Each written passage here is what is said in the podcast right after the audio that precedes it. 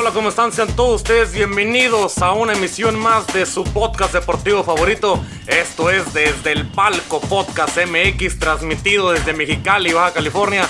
Los saludo como cada lunes y jueves. Es Rapadilla para traerles la información más relevante dentro del mundo deportivo.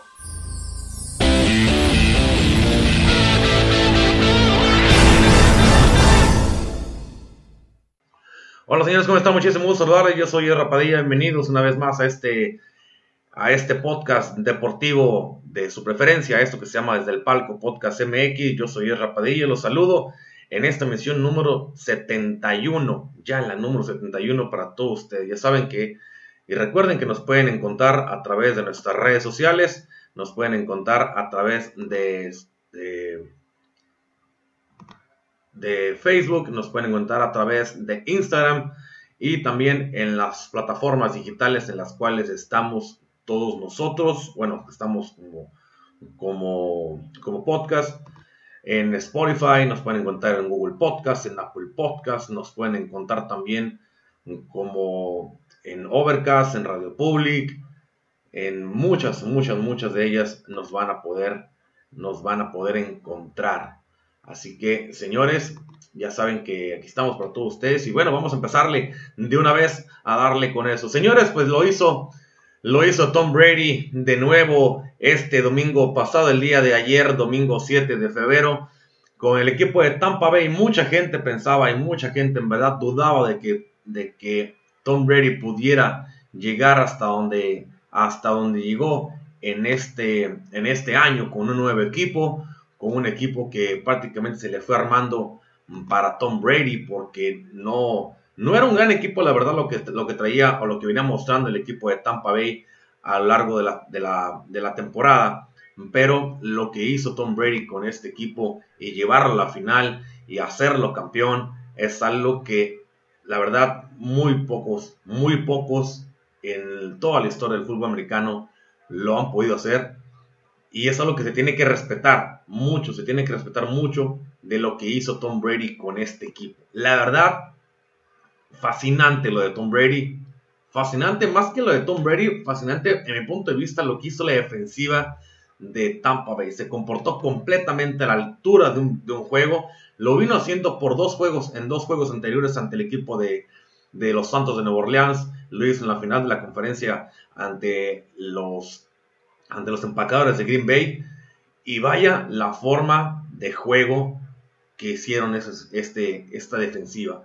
Si algo tenían que hacer esta defensiva, y yo lo, lo había comentado en, en, transmisiones pasadas, lo había comentado con compañeros y con amigos que tengo aquí en mi ciudad, de que me preguntaban quién, quién piensas que puede ganar ese Super Bowl. Yo decía, al principio, yo había puesto o había dicho que, que Kansas podía repetir después de ver que Kansas iba a llegar a la final y que posiblemente la fuera, la fuera a ganar. Yo no, yo no en, el plano, la verdad yo no había puesto a, Tampa Bay y a Tom Brady en la final en el Super Bowl. Yo había puesto primero que ellos a, un, a unos empacadores de Green Bay. Pero después de lo visto con lo que hicieron con los empacadores de Green Bay y la forma en que estuvieron jugando la defensiva del, de los Bucaneros, esa iba a ser completamente la diferencia de que un equipo ganara, el Super Bowl. Y el dicho es completamente cierto. Las defensivas ganan torneos las defensivas ganan partidos.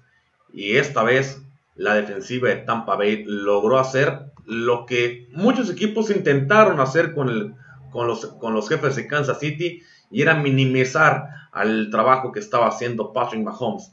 Presionar a Mahomes, presiona la línea defensiva, presiona su, la bolsa de protección y obliga a que Mahomes corra y tratar de liberar el balón. Lo hizo muchas veces, corrió demasiado tiempo, estuvo presionando demasiado, lo capturaron varias veces, algunas de ellas fue a llegar a ser interceptado.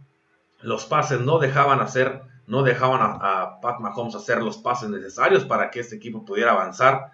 Y la verdad, se hicieron lo que quisieron con Patrick Mahomes se comieron completamente a la ofensiva de los jefes y la defensiva de los jefes de, Kansas City no pudo reaccionar ante una ofensiva muy bien dirigida por, por, Tom Brady que los llevó y los llevó y los llevó y acompañado con, con Gronkowski lograron hacer que, esta, que este partido fuera del esperado que fuera un partido cerrado a un partido que fue completamente abierto y aventado para el lado del equipo de Tampa Bay. Este domingo, como se ha comentado, se había llevado a cabo ese Super Bowl, pese a, que todo el planeta eh, trae la consecuencia de la pandemia del coronavirus, se pudo observar un espectáculo, se pudo observar un partido de alto vuelo en la primera mitad nada más, en un partido que Tampa Bay terminó ganando por 31 a 9. La, primer, la primera mitad se dio un partido para mí un punto más, un, poco más,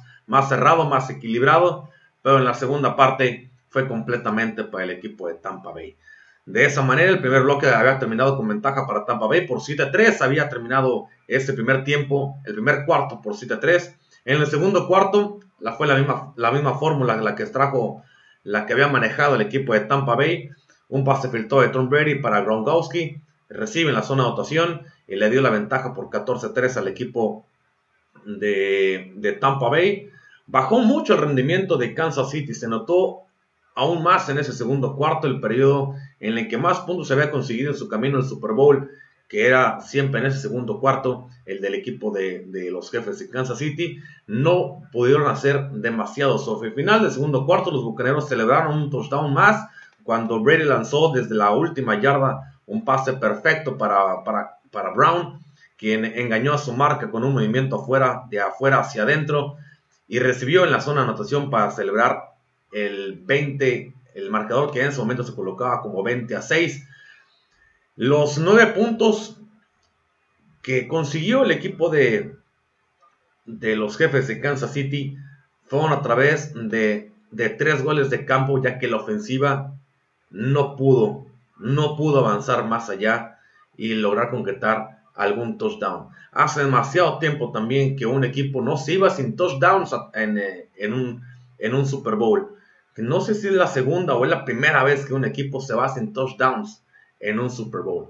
Y eso habla perfectamente de la defensiva que logró hacer el equipo de Tampa Bay contra, contra Patrick Mahomes y contra, contra la ofensiva que tiene el equipo de los jefes de Kansas City, que es una era una de las mejores, eh, venía como una de las mejores ofensivas de la liga, pero también una defensiva que en la línea roja, que es los últimos 25 yardas hacia su, hacia su zona de anotación, era de las peores defensivas.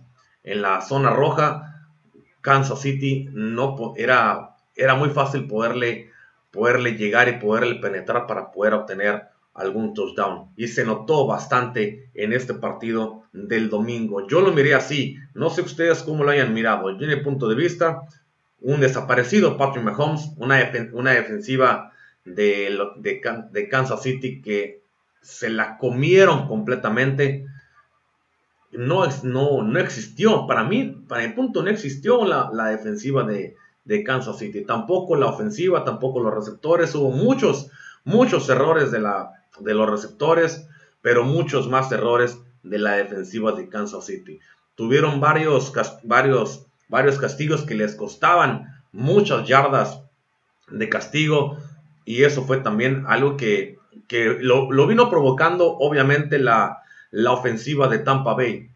El llegar al punto en que, la, en que la defensiva contraria se desesperara para llegar a ser de que cometieran infracciones innecesarias para mi punto de vista, súper, súper innecesarias y que eso les costaban yardas de castigo. Fueron muchos castigos por parte de la defensiva de, Kansas City que les costaron hasta el último punto del marcador en contra que le terminaron jugando.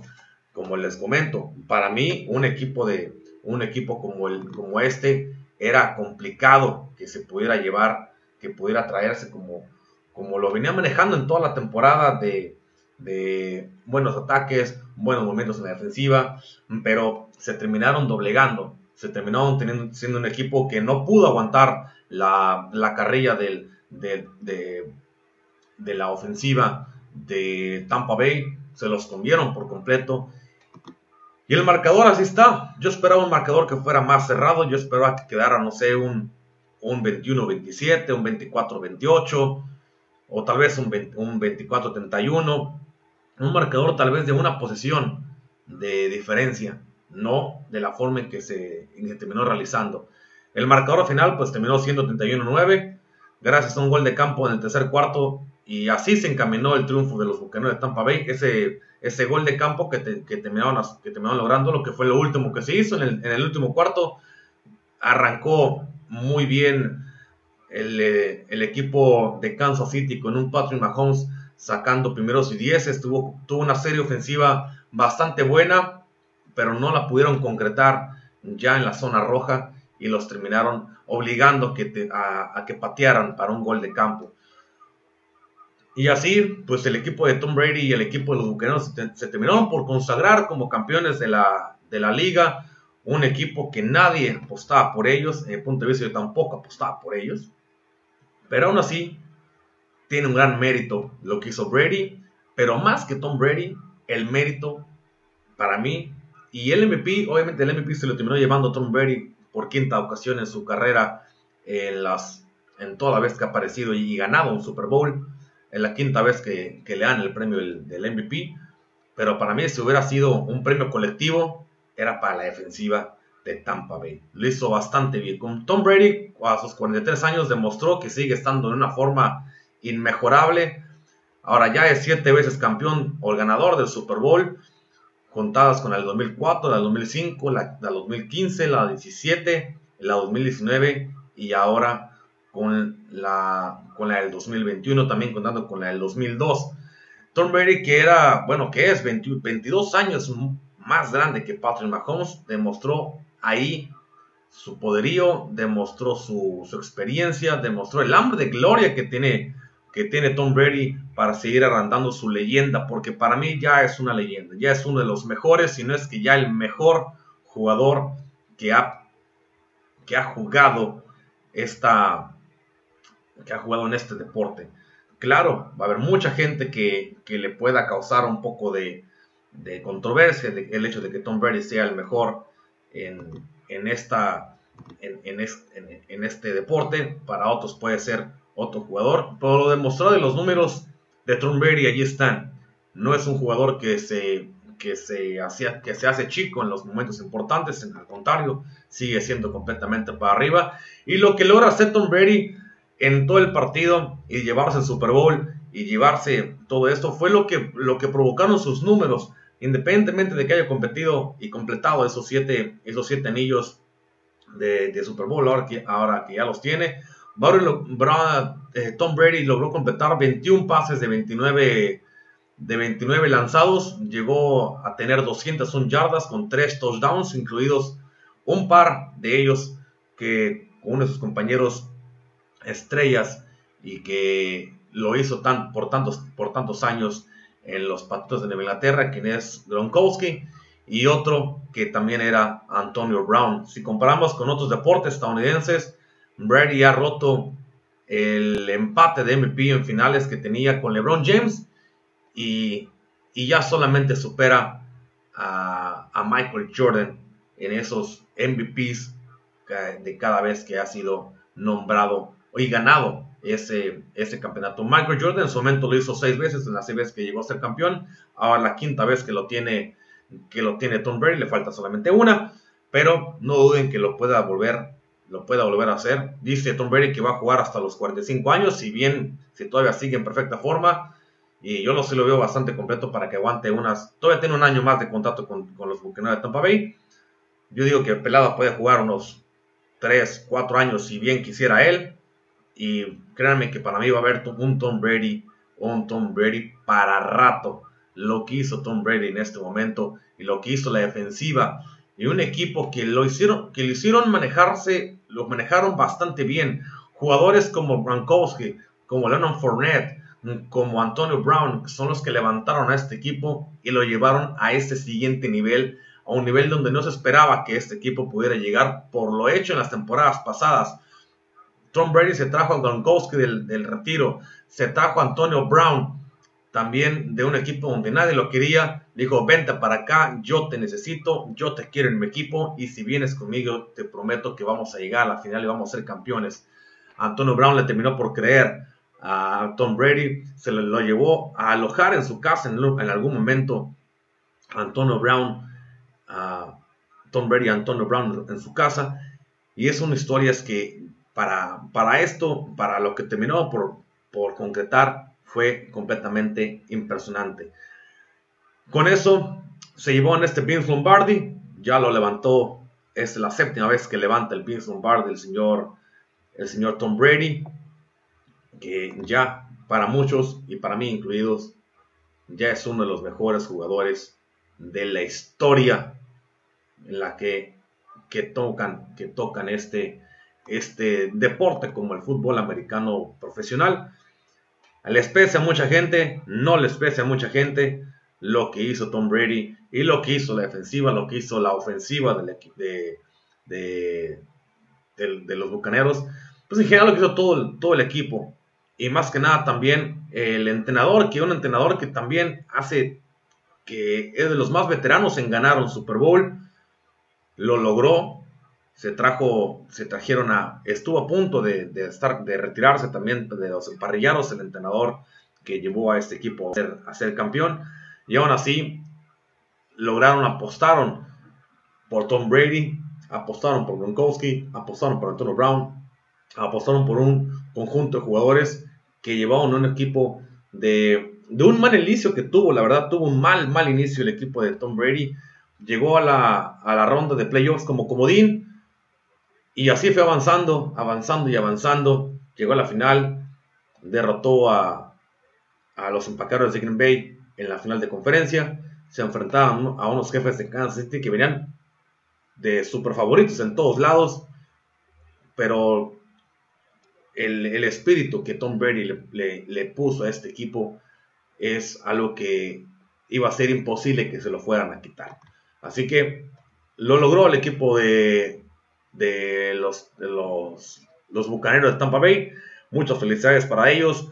Y la primera vez también que un equipo que juega como local en su estadio o que llega, llega al Super Bowl en su estadio y lo gana. Así que hay muchas, muchas cosas alrededor de esta, de esta victoria legendaria ya, para, tanto para Tom Brady como para los Bucaneros de Tampa Bay, como para muchos de sus compañeros y muchos de las personas que acompañaron en esta temporada a estos Bucaneros de Tampa Bay para lograr su segundo, apenas su segundo Vince Lombardi, su segundo campeonato en un Super Super Bowl.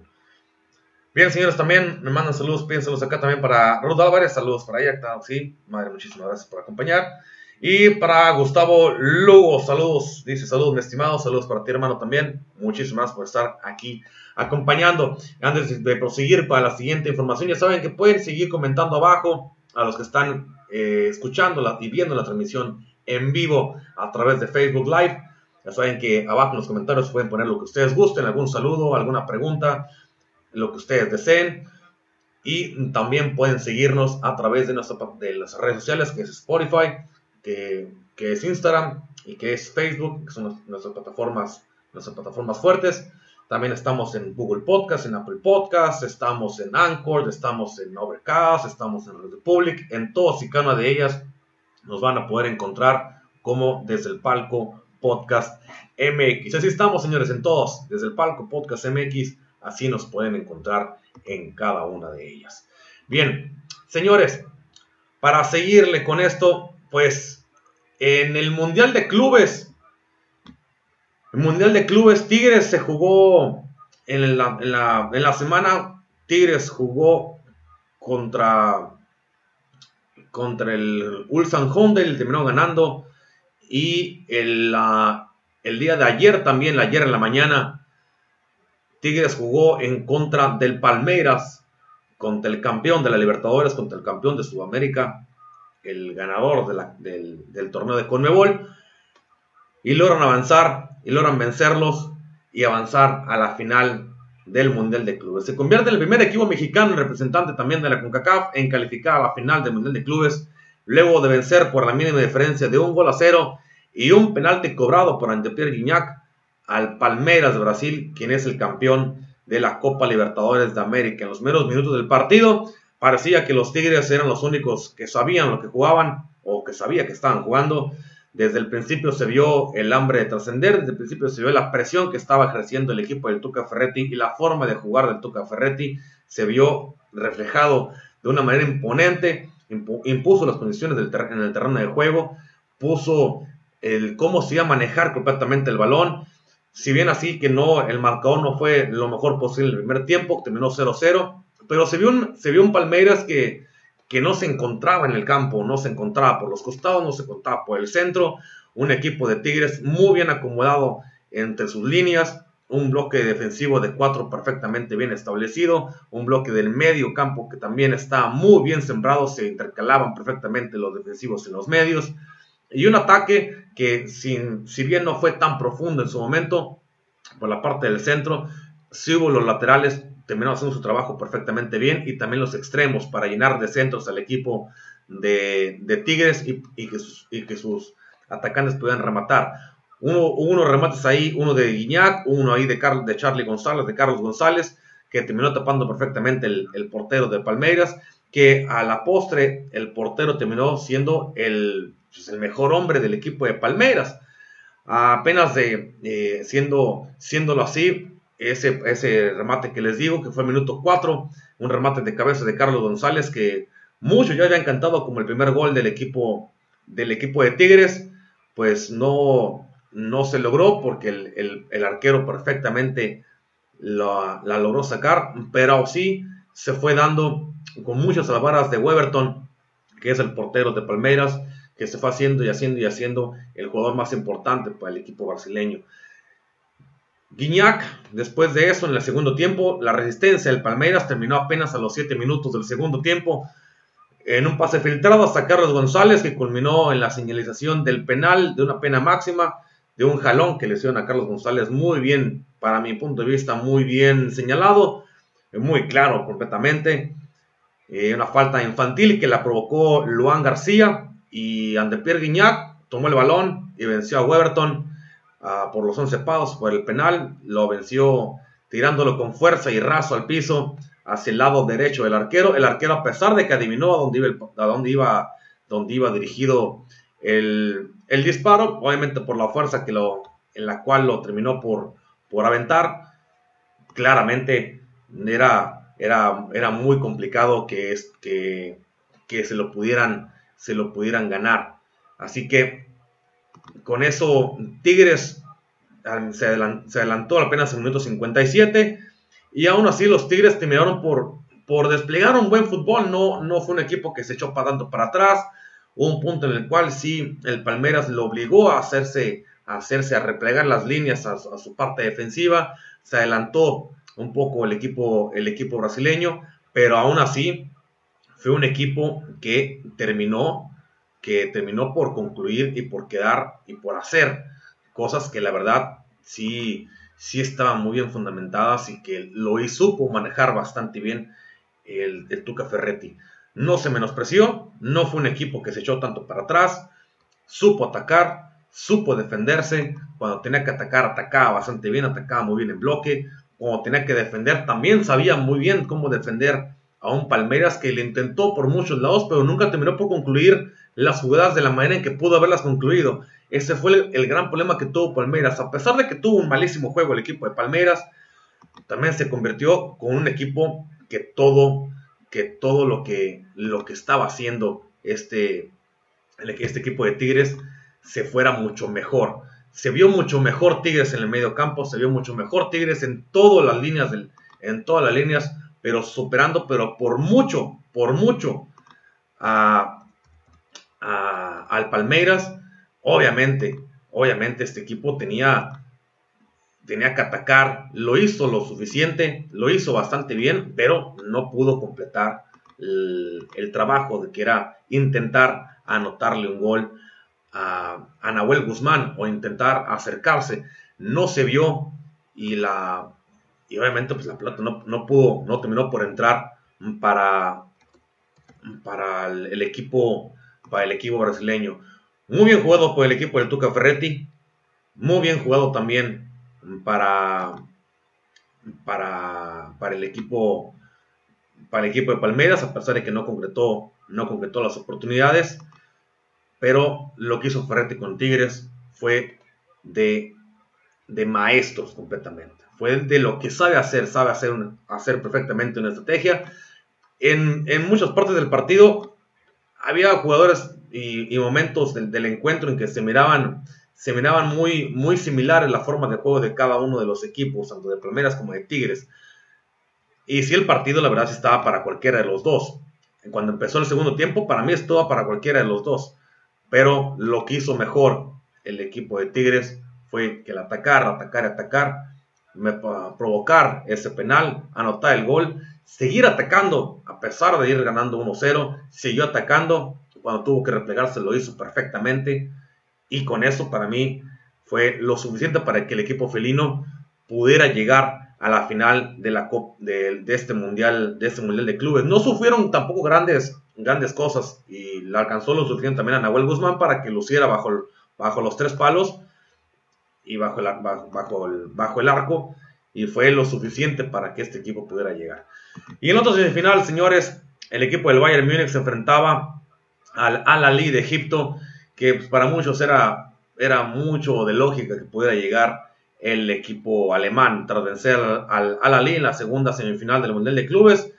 En esta edición del Mundial, el Bayern Múnich, el Bayern Múnich terminó ganando por dos goles a cero, con dos goles de, de Robert Lewandowski, de su, de su goleador principal, que obviamente tuvo, tuvo unos, unos, unos, unos lapsos del partido en el cual el equipo del Bayern Múnich la estuvo sufriendo.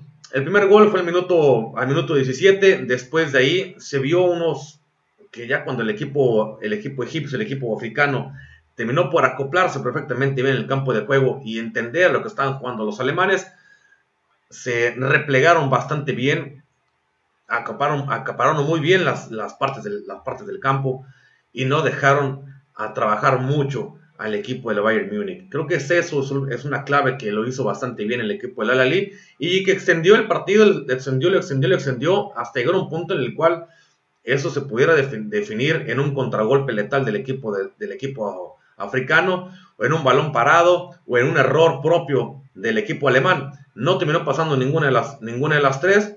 Estuvieron cerca de provocar alguna de ellas, pero aún así tuvieron jugadas que que fueron de aproximación, no tanto de peligro para, para Manuel Neuer, pero que sí le, le llegaron a preocupar en cierto punto al equipo alemán. No fue demasiado, con lo necesario y con lo poco, ya hasta el último, en, los, en el minuto 87 más o menos, Robert, Lewandowski completa el segundo gol para, para darle un poco los tintes más, más señalados a este partido de, de, del semifinal que si bien el primer tiempo se pudo haber llevado de calle haber terminado el, encuentro y hacerlo completamente un mero trámite, pues el balón no, terminó por entrar porque el portero del Aleli se, vistió muchas veces de héroe y atajó muy bien los embates del equipo alemán.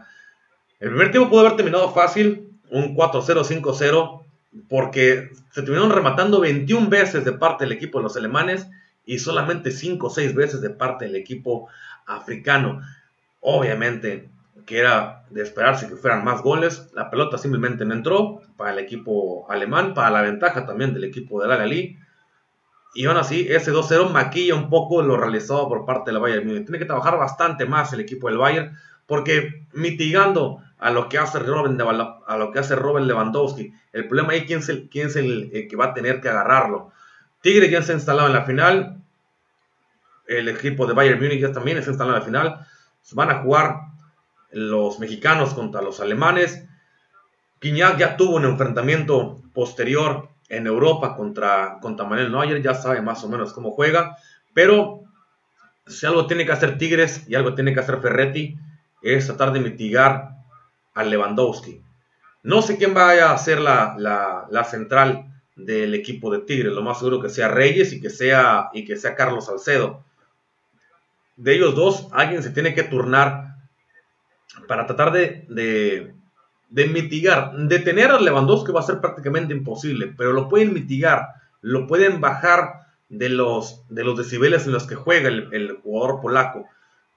Si lo cubren perfectamente y, lo mitigan para que no se, no se, no se voltee y que no tenga tanto tiempo para poder agarrar el balón, pueden provocar que el ataque del equipo del Bayern Múnich se vea minimizado. Después de ahí hay que atacar y ver también cómo sale eh, Müller en el, para, el día, para el día jueves que se va a hacer, va a ser la final. Mitigar a Lewandowski y mitigar a Müller. La pelota para mí por ahí va a tener que ser la idea y lo que tendría que hacer el equipo de Tigres y lo que tiene que hacer Ricardo Ferretti. Parar o que al momento de que Müller tenga el balón, que se le haga un 2 contra 1 o que lo presionen demasiado para que no pase para enfrente y esté pasando para los costados o para atrás, mitigar a Müller y mitigar a Lewandowski. Tienes que tener también muy bien marcados a Kimmich, a Joshua Kimmich y, y tal vez a Nabri, pero Nabri en, como individual, Nabri no, no, hace, no hace mucho y, está, y juega muy a la baja cuando tiene que responder solo. Entonces, el juego para mí dependería, dependería por ahí. Mitigar a Lewandowski, detener lo más posible a Müller y que no ataque tanto para arriba. Y a Joshua Kimmich, que es uno de los, de los artífices y los arquitectos del equipo, del equipo alemán, uno de los mejores medios que tiene el equipo alemán. Entre ellos tres tiene que trabajar, trabajar muy bien. El medio campo, el medio campo del equipo de Tigres, si es que quiere lograr algo importante ante el equipo del Bayern Múnich. Fuera de eso, fuera de eso, atacar. Tiene que superar a una muy buena defensiva que tiene el equipo alemán y aparte a un gran portero como lo es, como lo es Manuel Neuer. Hay, hay maneras, sí, hay maneras. Le puede ganar. Yo quiero ser optimista y claro que le puede ganar el equipo de Tigres. Claro que le puede ganar Tigres al Bayern Múnich que se puede conjugar también con un mal día o que salga en un mal día el equipo, el equipo alemán, pero ese mal día lo puede llegar a provocar el equipo de Tigres. Tiene los, tiene los jugadores suficientes para provocarle un mal día al equipo, al equipo, al equipo del Bayern. Lo puede hacer. Sabe cómo trabajar esos, esos tipos de partidos el Tuca Ferretti.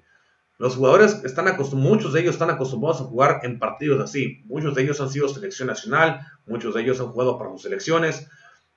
Entonces, algunos de ellos ya saben qué es jugar contra, contra potencias grandes. Ya Carlos Salcedo tuvo su momento jugar contra el Bayern también y ya le ganó en una, en una final de una pocal. Eh, también Guiñac ya llegó a jugar en su momento en contra del Bayern Múnich. Aquino ya lo ha hecho contra, esos, contra esos equipos alemanes en selección. Así que tiene, tiene equipo con que poder trabajar esta, este, este partido y tiene que ser muy inteligente. No jugar la revolución por la cual está jugando el equipo, el equipo del Bayern. El Bayern no te va a prestar la pelota porque eso va a ser. El equipo de Tigres tiene que aprender a jugarse en el balón. Tiene que aprender a jugar así. Jugar, jugarse, saber jugarse en el balón y no cansarse. Si el equipo se cansa, va a ser un gran problema para el equipo de Tigres. Si, porque la forma en que juega el Bayern es una completa máquina. Es una máquina muy bien hecha y sabe jugar en su, en su de tiempo y en forma. Así que es la forma en que está, en que lo están, en lo que lo maneja el equipo del Bayern Múnich y cómo tiene que trabajar a ese nivel el equipo de Tigres. Pero la final, de, la final de, esta, de este mundialito se va a llevar a cabo este, un próximo jueves 11 de febrero, al punto de las 10 de la mañana, hora del, hora del Pacífico, a 12 del mediodía, hora del, hora del tiempo del centro de México, y se va a transmitir por la cadena de Fox Sports, así que por ahí van a poder encontrar esta final del Mundial de Clubes, la primera final del Mundial de Clubes que dispute o que disputa un equipo mexicano y un equipo de la CONCACAF. Así que pues, las mejores de las otras para el equipo de Tigres en este partido. En el trámite está que puedan perder, pero no tampoco hay más allá. Pueden no tiene nada que perder y tiene mucho que ganar. Es lo que tiene Tigres. El obligado acá a ganar y el obligado para la FIFA completamente es que gane el equipo europeo.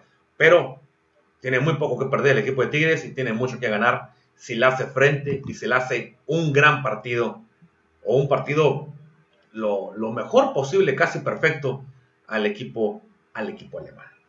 Bien, señores, vámonos eh, rápidamente porque nos vamos a ir con La Liga, la Liga MX, porque en este fin de semana se llevó a cabo la jornada número 5, que empezó el jueves pasado ante, entre el equipo de San Luis y Tijuana, que empataron a 2. Para el mismo jueves también jugó el equipo de Querétaro, que le ganó 3 goles a 1 al Pachuca. Por su parte, en el viernes, el viernes se jugó solamente un encuentro entre el Necaxa y el Cruz Azul, en el cual ganó el equipo de la máquina dos goles a cero al Necaxa. El sábado se jugaron varios encuentros, el Atlas y Santos repartieron puntos en terminar uno a uno. Por fin el Atlas terminó sumando un punto y lo hizo al, al último minuto casi del encuentro. Terminó empatando el Atlas. El América le ganó a Puebla un gol a cero, ahí en el Estadio Azteca. Monterrey, ahí en el Estadio BBVA de Monterrey, le ganó a Pumas un gol a cero. Y el día de ayer, Toluca le gana ahí en el MSO 10 en, en el Estado de México, le gana al equipo de Mazatlán cuatro goles a uno. En este momento está jugando el equipo de León en contra del Guadalajara. Van al medio tiempo, va ganando el Guadalajara un gol a cero. Así que hasta el momento se mantiene en esta ventaja el equipo de las Chivas Rayadas del Guadalajara. Las posiciones hasta el momento, contando, contando con la victoria del Guadalajara, por el momento está Toluca, está en el primer lugar, empatado con Monterrey con el América con 10 puntos. Cruz Azul le sigue en el cuarto lugar empatado con Santos y con Tijuana y con Querétaro, que ambos, que los cuatro eh, suman nueve puntos del global. viene después Tigres y Mazatlán, que suman siete puntos. Pumas, Juárez y Puebla suman cinco. Y hasta el fondo se encuentra el Atlas con dos unidades. Pachuca también con dos unidades. Y Guadalajara con dos puntos. Si llegan a ganar, llegarían a tener 5 puntos. 5 puntos se pudieran subir ahí por el lugar 12 o 11 en vez de estar en el lugar 16. Así que así es como está ahorita la liga, la liga, la liga MX, la liga mexicana, para que pues ahí sigan lo que puede, lo que, lo que sus equipos, uh, el equipo que más les gusta a ustedes. Vámonos, vámonos a, a, Europa rápidamente porque en Europa están las semifinales de la, de la Copa del Rey unos cuartos de final que las terminó, que la semana pasada las jugaron. La Sevilla le ganó al, al, Almería un gol a cero, el Levante le ganó al Villarreal un gol a cero, el Barcelona de, a, punta de golpes y, y tropiezo le termina ganando 5-3 al Granada, que estuvo cerca casi de eliminarlo. Y después también el Bilbao le ganó en penales al Betis por 4 por 4-1, después de haber quedado empate en un marcador de 1 a 1. En las semifinales se va a jugar para, mañana, para el miércoles al mediodía. Los, todos los partidos van a ser al mediodía. El miércoles al mediodía juega Sevilla en contra del Barcelona en la semifinal 1. En la, otra, en la otra semifinal está el equipo del Atlético de Bilbao contra el Levante. Eso va a ser el día jueves también en punto del el mediodía. Eso va a ser la semifinal número 1. Las próximas semifinales van a ser hasta marzo se van a jugar esas semifinales en el mes, en el mes de marzo. Bien, señores, mientras, mientras tanto, bueno, vamos a aquí leer un poquito de los, de los saludos que nos están mandando y los, y, los, y los comentarios que nos están diciendo. Me dicen, no fue trampa el lanzar tantos castigos a los Chiefs. No, la verdad no fue trampa. Yo nunca, yo no lo veo como trampa. Yo veo que, yo dije que fue un error garrafal del equipo de los jefes de Kansas City el permitirse tantos castigos. Eso fue lo que le costó mucho al equipo de los jefes de Kansas City. Tantos castigos innecesarios que tuvo. Castigos infantiles hasta un punto, si, lo podríamos poner de esa manera, infantiles. E, eran jalar a jugadores holdings que saben que los van a ver. Si no los ven los, los, los referees del campo, los van a ver las cámaras. Castigos innecesarios holdings infantiles los que hizo el equipo de Kansas City, que eso, mucho de eso le provocaron que, que, que Tampa Bay siguiera avanzando en, las, en, la, serie ofensiva. Hubo un holding que le fueron 15, que fueron 15 yardas, fue un holding y fue una actitud antideportiva, que fueron 15 yardas de castigo, las cuales, le, las cuales le, prácticamente le regalaron al, al, equipo de Tampa Bay, más, más el primer, el primer 10 automático. Ese fue el error que tuvo, o de los errores que tuvo el equipo de, los jefes de Kansas City ante Tampa Bay. muchos errores infantiles de la defensa que no supieron mitigar y esos errores fueron completamente por, por la desesperación por la cual estaba jugando el equipo de Kansas City. Eso fue lo que provocó la desesperación de la ofensiva de, un, de Tampa Bay que se comió a los jefes de Kansas City. Eso es lo que yo, lo que yo miré en el encuentro. Y también un Patrick Mahomes que no estaba completamente en sus cinco, en su gran noche, obviamente.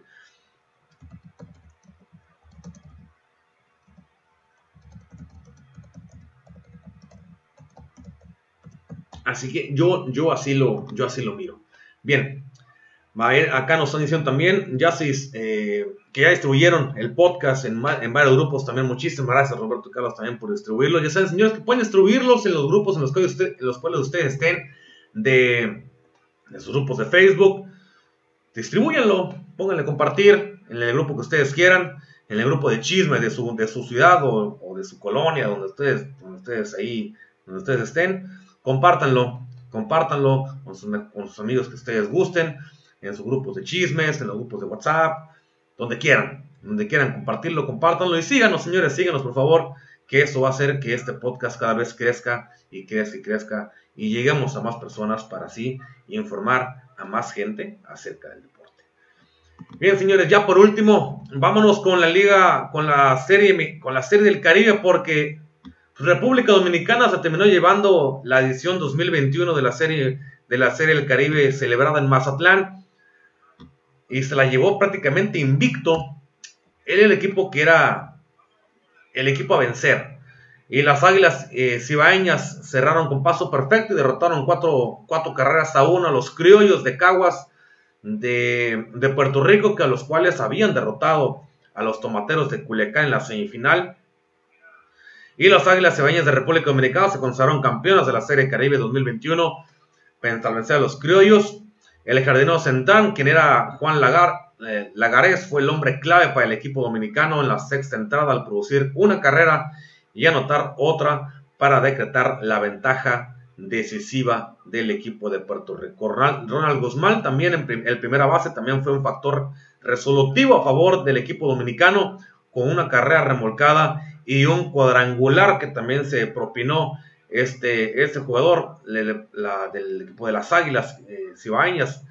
Las Águilas cerraron su participación en el Caribe con paso perfecto de siete victorias y se coronaron por sexta vez en la historia de este torneo. Así, con esta victoria, República Dominicana se confirmó como el país más ganador de la Serie del Caribe al concretar su título número 21 de todas las ediciones que se ha llevado a cabo de esta serie del Caribe. Así que los tomateros de Culiacán en la semifinal ante, ante los criollos de Caguas de Puerto Rico no pudieron hacer mucho, terminaron perdiendo por dos carreras a uno.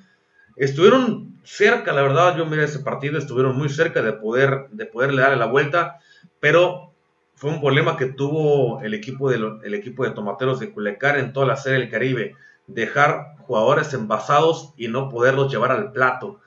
Varias veces llegaron, a tener dos o tres jugadores en las bases con, una, con un out y no pudieron concretar el trabajo para poder llevar más jugadores al, al home. Esos fueron los problemas que tuvo el equipo mexicano, el equipo de tomateros, y eso se vio, o al menos yo lo miré así, en el partido ante los criollos de Cabas de Puerto Rico.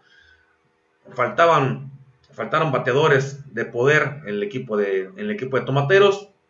Faltaron, faltó también mucho picheo. Fue un picheo que fue muy, muy débil del equipo de tomateros de Culiacán que, que no, no tuvo por dónde o cómo poder evitar el poder ofensivo que tenía Puerto Rico en sus bateadores. Que, sí, bien es cierto que terminaron perdiendo por la mínima diferencia, pero aún así, les conectaban y conectaban y conectaban. llegaban, algunos terminaban salvando la, entrada, pero era mucho la conexión que le estaban dando al equipo de los tomateros de Culiacán. Yo veo que al menos una muy, una muy buena y digna representación mexicana, un equipo de, de República Dominicana que desde el partido 1 se llegaban como los grandes, grandes favoritos porque apalearon a, habían apaleado a Colombia como 10 carreras a 2 Y desde ahí se estaba viendo el poderío ofensivo que tiene el equipo de, República Dominicana. Clasificaron primer lugar con 5 ganados, 2 perdidos. Y los dos partidos de semifinal y la final los terminan ganando y pues con, manera perfecta este equipo se corona campeón de la Serie del Caribe en Mazatlán, celebrado allá, allá en el Teodoro Mariscal de Mazatlán eh, en este año, en el 2021. Así que felicidades para las Águilas Ibaeñas de, de República Dominicana, que se coronan por ellos mismos, ellos como Águilas Ibaeñas de República Dominicana, se coronan como, como sexta vez, por sexta vez se coronan en esta Serie del Caribe y República Dominicana en general, su título número 21 en los torneos que lleva esta, esta serie del Caribe. Y obviamente el equipo de el All Star que, llegaron a tener la serie del Caribe también se dio a conocer después de terminado, el, campeonato, después de que se terminó el campeonato y la Confederación de Béisbol Profesional del Caribe dio a conocer la lista de jugadores que fueron seleccionados para integrar el equipo de todos estrellas de la edición número 63 del torneo de la Serie del Caribe. En esta lista aparecen dos de los jugadores más distinguidos por su carrera en las grandes ligas, como lo son el receptor boricua, quien es Jadier Molina, y el segunda base, el, el quisquillano Robinson Cano. De las 11 posiciones elegir, siete elementos del equipo de República Dominicana fueron elegidos como los más destacados. El equipo All-Star de la Serie del Caribe 2021 son los siguientes como receptores. Estuvo Yadier Molina de Puerto Rico, el primera base Ronald Guzmán de República Dominicana, al igual que la segunda base Robinson Cano. Por Colombia estuvo el tercera base, es Jordan Díaz. Por Panamá estuvo el shortstop, quien es Jonathan Arauz. En los jardines estuvo Juan Lagarde de República Dominicana, eh, Milky Cabrera también de República Dominicana y Jaren Durán de Puerto Rico. Por su parte, el único jugador mexicano que estuvo seleccionado en este All-Star es el bateador designado, quien es Jesse Castillo, de parte del equipo de los Tomateros. El lanzador abridor eh, que, quedó en este, en este All-Star es, es Carlos El Tsunami Martínez de República Dominicana, al igual que el lanzador relevista, quien es Jumbo Díaz también de la República Dominicana, y el manager, por obvias razones, Félix Fermín de parte de República Dominicana. Porque, pues bueno, una, ganar una serie del Caribe y hacerlo de manera invicta, la verdad es muy, muy complicado hacerlo. Y más, más en esos tiempos que, que ya son muchas, muchas formas de, en que se puede hacer, en que se puede hacer eh, el tener esa, esa, esa perfección en un torneo tan corto como lo es como lo es una serie del Caribe. Así que felicidades para, para República Dominicana, felicidades para, para los para los águilas, para los águilas de país de Puerto Rico, de Puerto Rico, República Dominicana, que terminaron ganando esa serie Caribe de manera estrepitosa, de manera perfecta. Felicidades para ellos. Y bueno, señores, pues con todo esto ya nos vamos, nos retiramos. Ha sido un verdadero gusto estar aquí con ustedes. Así que de las plataformas digitales ya saben que nos pueden encontrar en todas y cada una de ellas a través de Anchor. Nos pueden encontrar también por Google Podcast, por Apple Podcast. Nos pueden encontrar también por Spotify. Nos encuentran también por Overcast. Nos encuentran también por Radio Public. Y en todas, señores, en todas y cada una de ellas nos pueden encontrar como desde el palco podcast desde el palco podcast MX. Y en nuestras redes sociales, en, Instagram y en Facebook, de la misma manera, señores, nos pueden encontrar como desde el palco podcast MX. Así que, señores, yo aquí los dejo a las, los dejo aquí a los de, a los que nos siguen en las, en las, en las plataformas digitales. Cuídense mucho, nos escuchamos pues el próximo jueves con más información deportiva. Yo me quedo un ratito más con la gente que está acá en Facebook Live. Cuídense mucho, señores. Y bueno, adiós. Cuídense mucho.